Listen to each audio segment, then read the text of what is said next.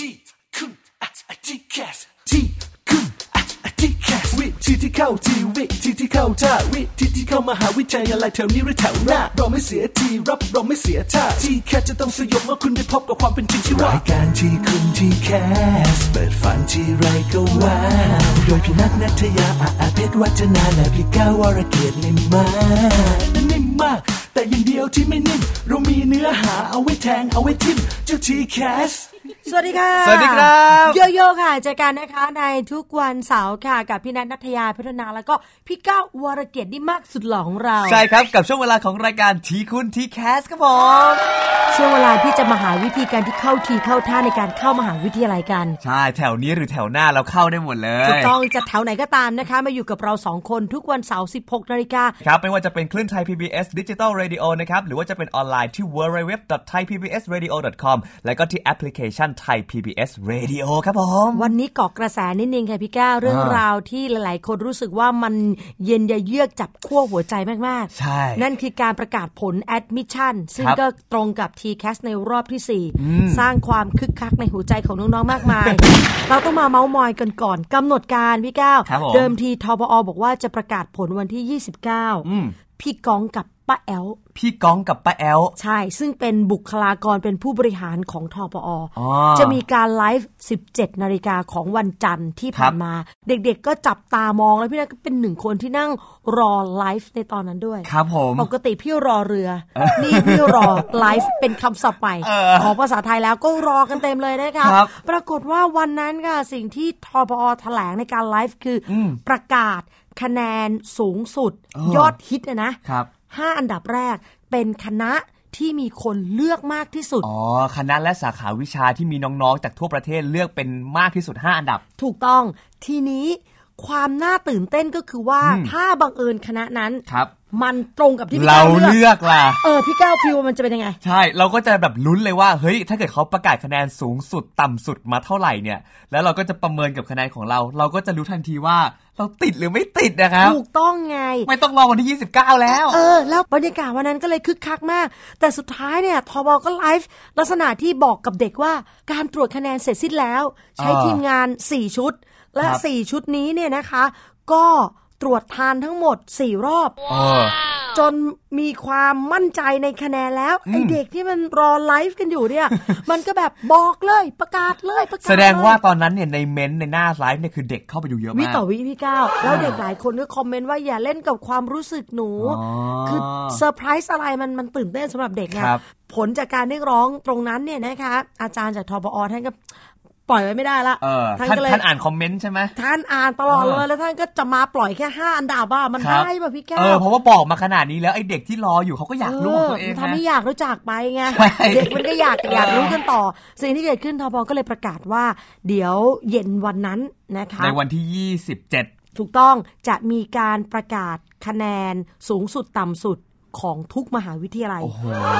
แต่มันไม่ใช่เป็นการประกาศรายบุคคล ความแตกต่างคือพี่อ๋อก้าวต้องจำสี่สาขาของตัวเอง อ่าครับ แล้วก็จำคะแนนของตัวเองเอาไว้ ใช่ แล้วก็ไปไล่ดูสมมติพี่ก้าวเลือกนิเทศจุฬาครับพี่ก้าวเข้าไปดูว่านิเทศจุฬาสูงสุดเท่าไหร่เออต่ำสุดเท่าไหร่ครับอ้าวพี่ก้าวอยู่ในช่วงนั้นพอดีอืมมีสิทธิ์ติดไปดูอีกสามม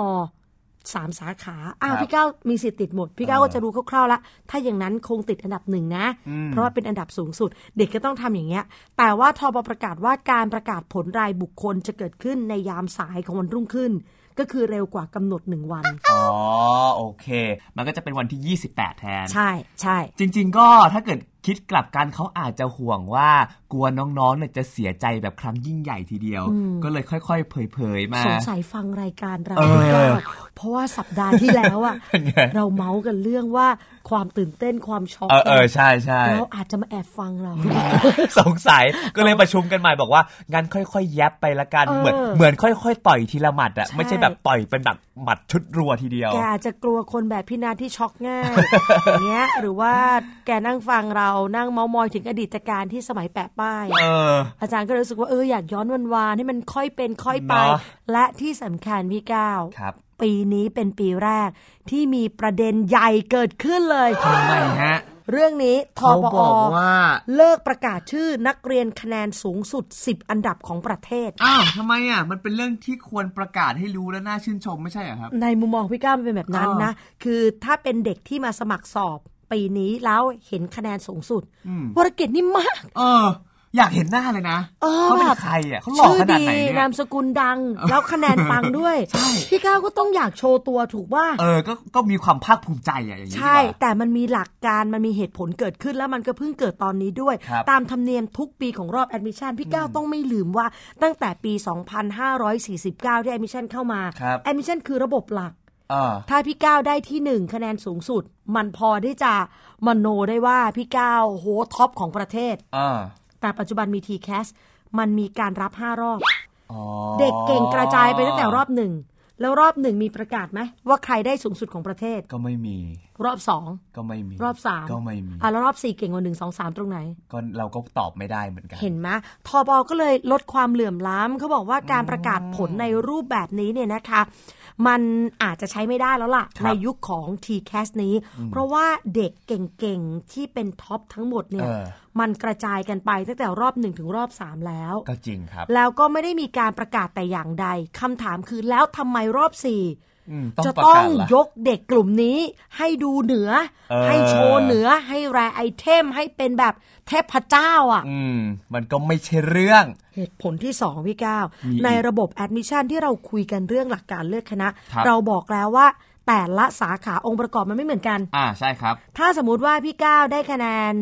25,000ครับ แต่พี่ก้าวใช้ GAT อย่างเดียว เออใช้ GAT กับเกรดอย่างเดียวอย่างเงี้ยอืมแล้วเราจะบอกว่าเราเก่งกว่าคนที่เขาใช้ PAT หนึ่งเข้ามาได้ยังไงล่ะ เกดยัง เขาเรียกว่าพอระบบเปลี่ยนสัดส่วนเปลี่ยนวัตถุดิบในการที่นำมาประกอบอาหารมันเปลี่ยนไปเนี่ย เราก็คงจะบอกได้ยากว่าจานนี้กับจานนี้อันไหนอร่อยกว่ากัน ใช่ เพราะฉะนั้นถ้าเกิดจะเทียบก็ควรเทียบกันในสัดส่วนที่มันเหมือนเหมือนกันนั่นไงเนาะ นี่ก็ถือว่าเป็นเหตุผลที่เข้าใจได้ของทปอนะคะ อืมอะปรบมือให้ปรบมือให้ อ่าพี่ว่าเป็นไอเดียที่ใช้ได้แล้วทปอบอกว่านี่คือ วิถีใหม่ของทปอ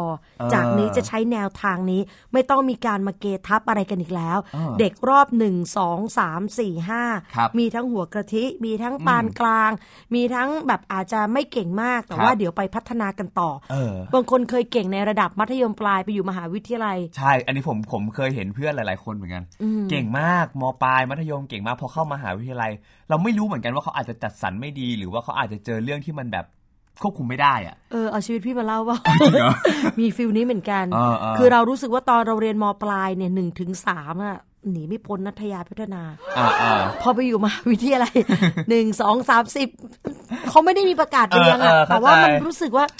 เฮ้ยทำไมไอ้นี่เราแบบ เหมือนเราไม่ได้ไปอยู่เหมือนหน้าแถวเหมือนเดิมเนาะเออมันมีทำไมคนอะที่แบบหน้าแถวหน้าแถวมากกเอว่าอเราแล้วเยก็อะนับวันก็อยู่หน้าเรื่อยๆ เราก็ทำไมเรายืนหลังหลังหลังเงี้ยเออมันมีฟิลนี้เหมือนกันแต่ว่ามหาวิทยาลัยมันจะมีหลายสาขาหลายวิชา ที่ทำให้แต่ละคนโดดเด่นใช่กันครับไปใช่ใช่บางวิชานี้เราอาจจะอาจได้ไปอยู่แถวหน้าอืมแต่บางอีกวิชาหนึ่งไม่มีแถวยืนเลยก็มีก็ใช่ก็แต่จริง แต่ขณะที่มัธยมเนี่ยส่วนใหญ่ถ้าใครอยู่แถวหน้ามันก็มักจะกอบโกยเกือบทุกเออวิชาไปแถวหน้าหมก็ดเทหน้าตักไปหมดอะแต่เดี๋ยวเรื่องหนึ่งของทปอเนี่ยชอบนะในการลดความเหลื่อมล้ำแล้วก็ชอบอีกเรื่องหนึ่งที่เดี๋ยวนี้เขาเริ่มใส่ใจกับเทคโนโลยี ก็พี่ก้าวกรีดร้องตลอดเออแอบโวยวายแล้วแบบเจ็บปวดแทนเข้าน้องใจอะน้องๆไงเพราะว่าเราเป็นเด็กรุ่นใหม่เหมือนกัน แล้วทีนี้ค่ะพอเขาหันมาเล่นกับสื่อโซเชียลมีเดียเนี่ยเขาจะได้รู้ว่าเด็กแต่ละคนรู้สึกยังไง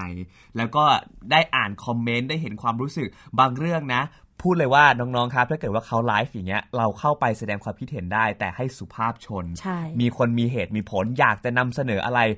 เม้นไปได้ แต่ขอให้เป็นเหตุเป็นผลที่ถูกต้องครับ ผู้ใหญ่รับฟังนะคะ และนี่ก็คืออีกหนึ่งเหตุผลที่มันเกิดการเปลี่ยนแปลงในยุคของ TCAS ใช่ครับ ซึ่งถือว่าเป็นปีที่อืม2ก็ต้องมาลุ้นกันต่อในปีที่ 3 จะมีการปรับฟีเจอร์อะไรบ้างนะคะครับปิดท้ายช่วงนี้มาสรุปยอดกันนิดนึงให้เป็นยังไงเห็นว่าเราเกาะติดจริง ๆ พี่ก้าวครับ TCAS รอบที่ 4 ทบอบอกยอดการรับให้เด็กได้ลุ้นที่นั่งเนี่ยเออหนึ่งแสนสองหมื่นสองพันห้าร้อยยี่สิบสามคน ครับผมแล้วก็มีการสมัครแล้วก็ชำระเงินนะครับ เป็นจำนวน76,408คน แล้วก็มีการตัดสิทธิ์ผู้ที่ยืนยันสิทธิ์ไปแล้วในรอบที่ 3 นะครับ ซึ่งตัดไปแล้วเนี่ยทำให้จำนวนน้องๆ เหลืออยู่ที่ 69,440 คนครับ และหกหมื่นกว่าคนนี้อืมก็เข้าสู่กระบวนการคัดเลือกครับที่นั่งให้ลุ้น1นึ่งแสนสองหมื่นกว่าที่อ่าแต่มีคนไปใช้สิทธิ์ในการคัดเลือกอยู่ที่ 69,000 กว่าคนเออดูแล้วมันเหมือนจะน่าติดทุกคนป่ะ มันก็ควรน่ะถูกไหมถ้าดูพระในตัวเลขมันะนแบบครึ่งๆมากอะเออแต่ในความเป็นจริงคือบางคณะมันก็ไม่มีคนเลือก บางคณะก็แห่กันเลือก พอเราเลือกคณะเดียวกันมาก ๆเข้าอะค่ะ สิ่งที่มันเกิดขึ้นคืออัตราแข่งขันมันสูงครับคนร่วงมันก็มีเออคนรุ่งมันก็เดินต่อใช่เนี่ยมันเกิดแบบนี้นะคะ สุดท้ายแล้วกลายเป็นว่ามีคนที่ผ่านการคัดเลือก 52,315 คนเองนะ ใช่ แล้วที่นั่งที่เหลือพี่ก้าว ก็ยังไปว่างไปอยู่ช้อนสิไปซื้อหน่อยไหม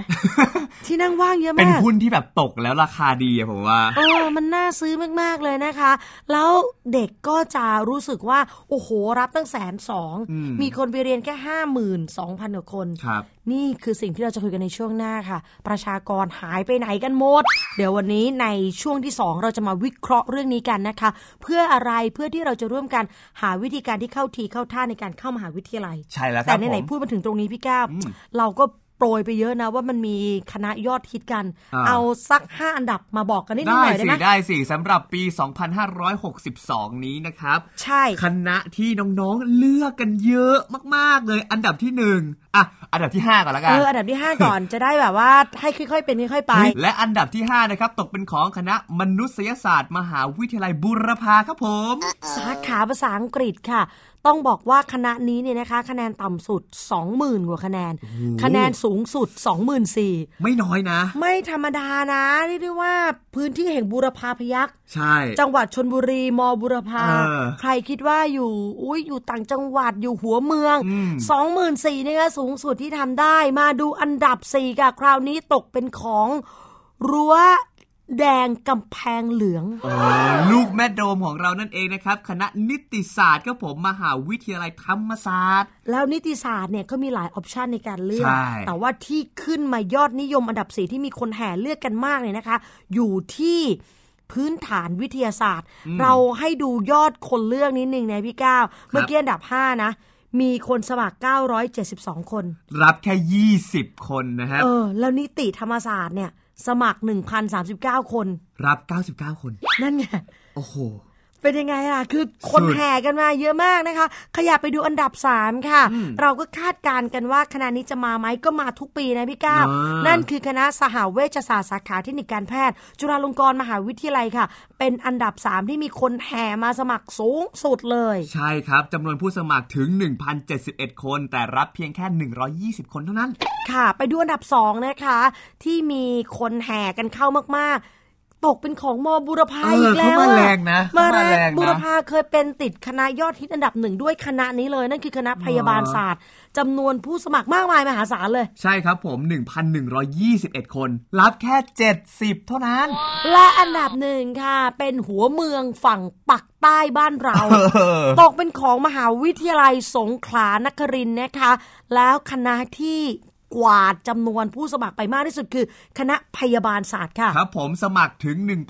1,185 คน รับแค่ 90 คนไม่ถึง 10%นะสุดยอดอะโห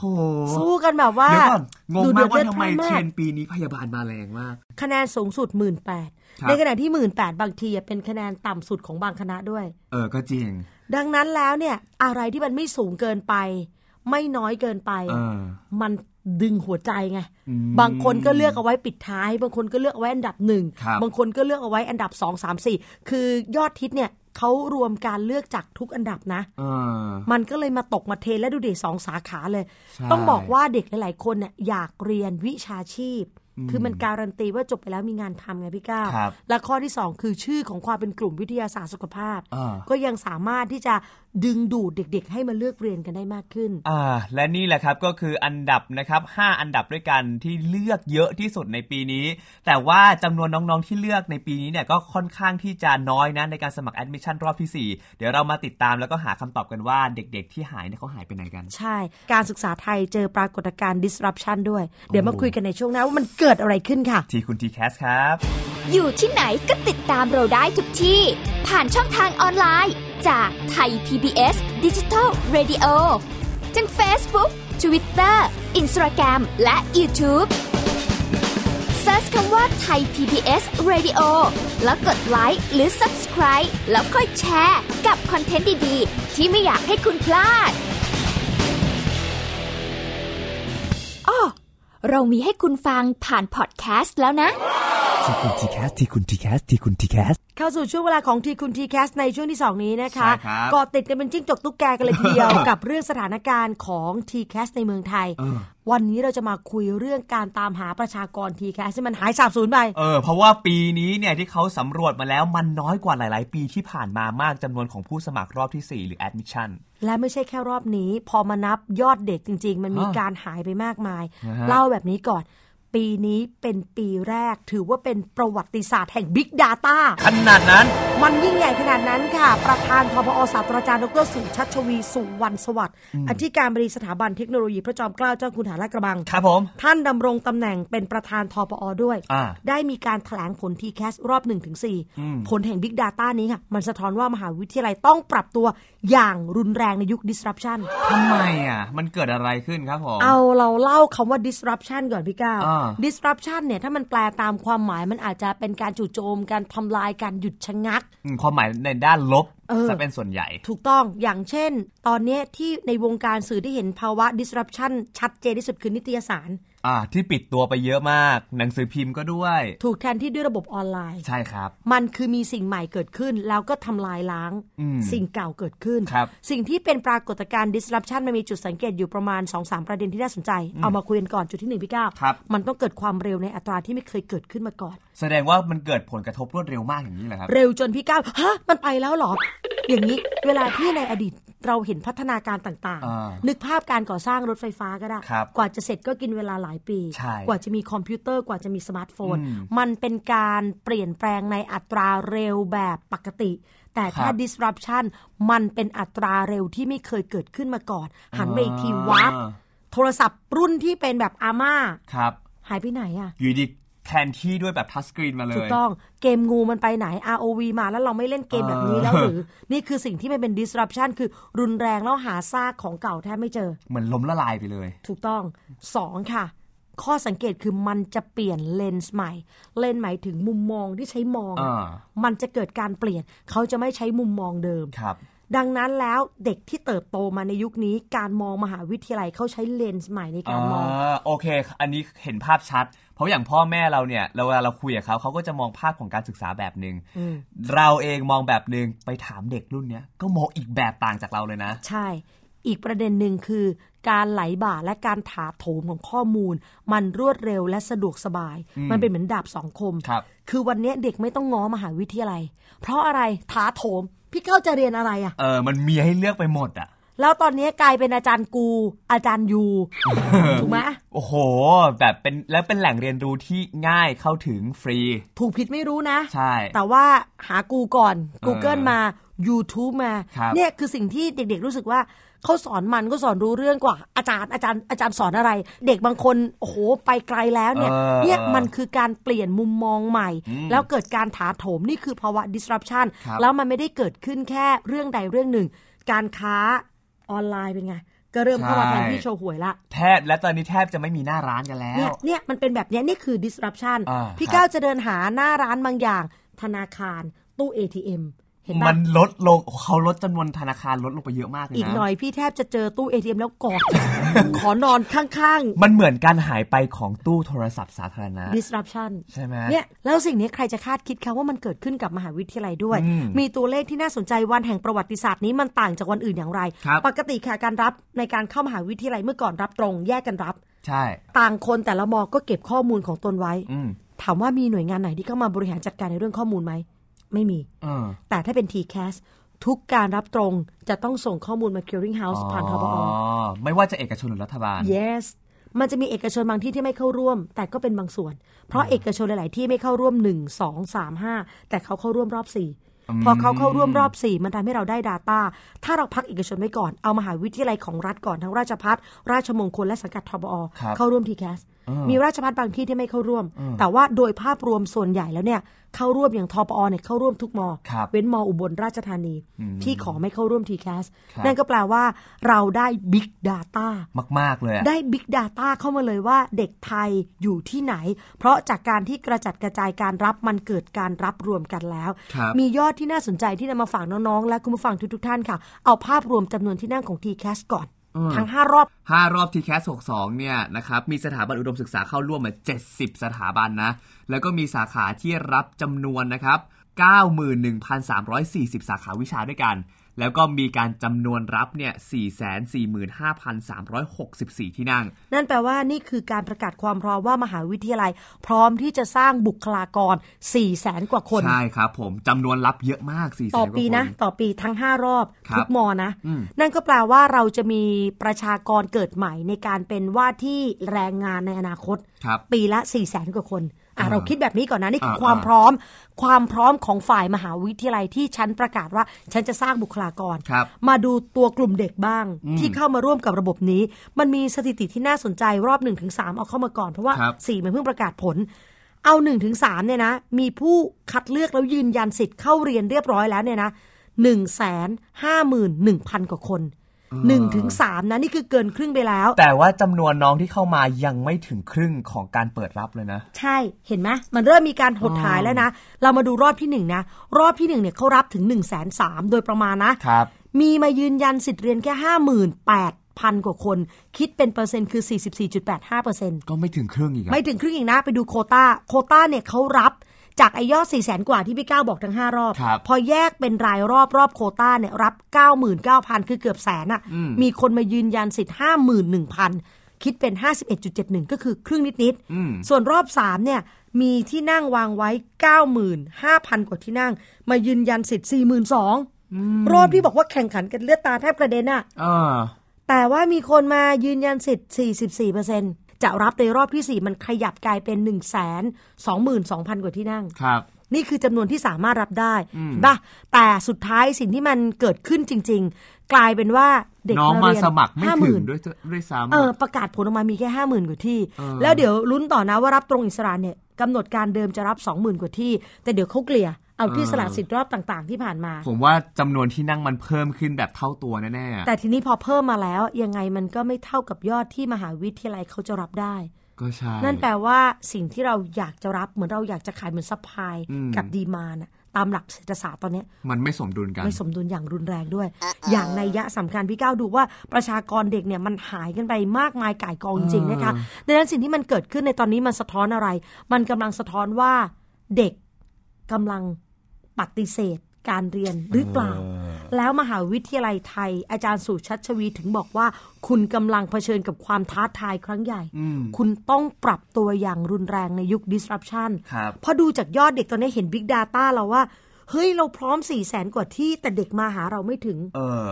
แล้ว4ี่แสนกว่าที่เนี้ย สอดคล้องกับเด็กมปลายที่จบปวชที่จบ กศนที่จบเทียบเท่าที่จบ มันไปในทิศทางเดียวกัน แต่มันครับมีกลุ่มคนที่ที่มันหายไปอะ เออซึ่งเราก็ยังหาคำตอบไม่ได้ใช่ไหมครับ ว่าคือเขาหายไปไหน หลาย ๆ คนอาจจะไปเรียนต่อเมืองนอก หลาย ๆ คนอาจจะไม่ได้เรียนต่อในระบบ หลาย ๆ คนทำงานสร้างสตาร์ทอัพของตัวเองขึ้นมาอ่าแล้วก็ไปฮ้เรียนไปด้วยทรนด์นี้มันดังมาก เขาตั้งคำสร้าง startup ว่าเขาเรียนก่อนหรือทำงานก่อนดีเอออย่างที่เราบอกไงว่า disruption คือเขาใช้เลนส์ใหม่ในการมองครับดังนั้นเขาก็อาจจะมองว่าปริญญาจำเป็นหรออมมันอาจจะกลายเป็นแค่ prop ประดับฝาบ้าน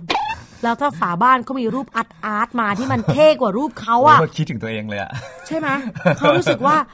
มีมีปริญญาประดับฝาบ้านแต่เออไม่มีเงินในบัญชีประดับบัญชีตัวเอง อย่างเงี้ย หางานทำต้นทุนการเรียนสูงจังเลย แต่รายได้ต่อเดือนทำไมมันน้อยเออทำงานทุกเดือนเนี่ย ยังไม่พอจ่ายต้นทุนเลย แต่ทำไมเราไม่เครียดก็พ่อแม่จ่ายอืมบางคนก็กู้เรียนก็จริงบางคนได้ทุนเรียนเออเราก็ไม่นับต้นทุนอย่างพี่ก้าวพี่ก้าวได้ทุนด้วยครับพี่ก้าวก็อาจจะไม่ได้ตีเป็นนะ เพราะว่าเราก็ไม่ได้รบกวนคุณพ่อคุณแม่ แต่นั่นคือต้นทุนทางการศึกษาครับและอย่างที่บอกมันคือ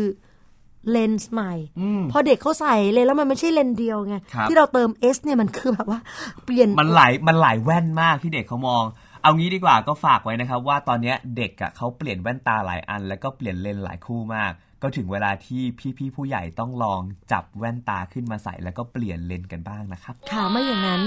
disruption มันเกิดขึ้นกับวงการการศึกษาไทยแน่นอนนะคะ แล้วเราก็ไม่แน่ใจว่า การล้มหายตายจากของบางสิ่งที่อยู่ในระบบอุดมศึกษา ถ้ามันเป็นสิ่งที่มีคุณค่าพี่แก้วมันน่าเสียดายนะออใช่ บางทีเราอาจจะเสียเด็กที่ ผมเชื่อว่าเด็กที่หายไปส่วนหนึ่งอาจจะไปเรียนต่างประเทศ หรืออีกส่วนหนึ่งที่เป็นเด็กที่ตั้งใจจะตะสร้างสตาร์ทอัพหรือธุรกิจของตัวเอง เด็กกลุ่มเนี้ยจริง ๆ เป็นเด็กที่ถ้าเกิดเขาได้เข้ามาเรียนรู้ หรือได้เข้ามาสัมผัสในมหาวิทยาลัยอะจะเป็นเด็กที่มีคุณภาพอีกกลุ่มหนึ่งเลยนะใช่แล้วค่ะ แล้วบางเรื่องเนี่ยมันก็น่าที่ให้เกิดการ disruption อย่างเช่นอะพลาสติก สมมติมันมีนวัตกรรมอะไรที่มันเกิดขึ้นครับมีเทคโนโลยีที่รักษาสิ่งแวดล้อมมากขึ้นเออแล้วมันเข้ามาและเกิดปรากฏการณ์ disruption ในแวดวงพลาสติกเออแล้วทำให้พลาสติกมันหายไปจากโลก โฟมเออหายไปจากโลก อันเนี้ยมันดีมันบวกไงแต่ทีนี้เรามานั่งดูว่า แล้วถ้าบางสิ่งในอุดมศึกษาที่มันเป็นฝั่งบวกมันหายไปอะจากการไม่ปรับตัวของเราแต่มันมีคุณค่าครับบางทีเหมือนไดโนเสาร์ที่มันสูญพันธุ์ไปแต่บางตัวมันน่ารักเนอะน่ากอดน่านอนเล่นอย่างเงี้ยบางตัวมันก็หน้าตาน่ารักอะอ่าแต่มันจากไปเห็นป่ะมันไม่ใช่สามารถปรับตัวได้ ก็หวังว่าเรื่องราวเหล่านี้นะคะจะเป็นประโยชน์แล้วเราก็ต้องมาติดตามกันต่อว่าวันที่ Big Data มันเกิดขึ้นครับในวงการการศึกษาไทยทบบอกว่าเป็นครั้งแรกเป็นประวัติศาสตร์เลยเออและจะสะท้อนข้อมูลต่อมาเรื่อยครับๆว่าทำไมมหาวิทยาลัยต้องปรับตัว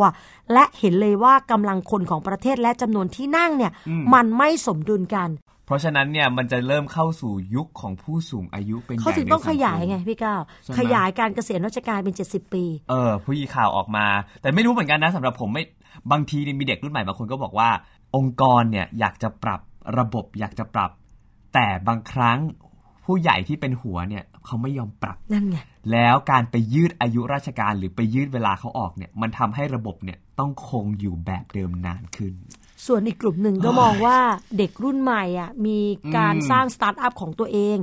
ก็โตไปของตัวเองครับคิดแต่มุมตัวเองให้ตัวเองเออเจริญก้าวหน้า แต่ไม่มาทำทางฝั่งภาครัฐใช่องพอค์กไม่รพอไม่มาทำรัฐไม่ชอบระบบองค์กรอืมมันไม่มีคนแทนที่เออฉันก็เลยต้องยืดผู้ที่มีประสบการณ์ให้อยู่ดูแลต่อใช่เนี่ยมันไม่จบในการถกเถียงกันแต่ทั้งหมดของข้อมูลค่ะ ต้อง เปิดพรมออกแล้วดึงปัญหาใต้พรมมาคุยกัน เรื่องทั้งหมดเหล่านี้ จากการศึกษามันโยงใยไปสู่เรื่องของแรงงานใช่เรื่องเศรษฐกิจสังคมการเมืองมันเกี่ยวกันหมดเลย เออนะก็บุคลากรในประเทศเรายังมีดีๆ อีกเยอะนะครับ เพราะฉะนั้นก็เป็นกำลังใจให้กับทั้งผู้ใหญ่และก็เด็กๆ ในรุ่นนี้ด้วยละกัน ใช่นะคะอะวันนี้หมดเวลาของรายการทีคุณทีแคสเป็นประเด็นที่น่าสนใจนะคะ ไม่มีความเครียดนะ แต่ว่าเป็นเรื่องที่ต้องคิดกันต่อใช่หลายคนบอกว่าพอชวนคิดปุ๊บโอ้ยเครียดเครียดเครียดไม่ฟังรายการแล้ว ไม่ได้ค่ะ ต้องฟังต่อ จริง ๆ เรื่องนี้มันมันมากนะสำหรับเด็กรุ่นใหม่ ไม่แพ้เรื่องการเมืองเลยครับเออจริงๆพี่ว่ามันสนุกด้วยแล้วก็ไม่ต้องไปแบบเสียดสีใส่สีไม่ต้องไปใส่อารมณ์อะไรกันเยอะ คุยกันแล้วก็ย้อนกลับมาดูแลตัวเราก็แล้วกันนะคะครับอันี้คือทั้งหมดของที่คุณทีแคสค่ะ สัปดาห์หน้ายังมีเรื่องราวความเข้มข้น เพราะว่าจะเป็นโค้งสุดท้ายของทีแคสและพี่แก้วมันจะใกล้ปิดของรอบที่ห้าเออสำหรับปี 62 นี้ผลสรุปจะเป็นอย่างไร ใกล้เข้ามาแล้วเข้มเข้ามาแล้วมีอะไรต้องควรระวังกันบ้างอะเดี๋ยวติดตามกันได้นะครับวันนี้ลาไปก่อนค่ะ สวัสดีครับผม สวัสดีค่ะทีคุณ TCAS ติดตามรับฟังรายการย้อนหลังได้ที่ เว็บไซต์และแอปพลิเคชันไทย PBS Radio ไทย PBS Radio วิทยุข่าวสารสาระ เพื่อสาธารณะและสังคม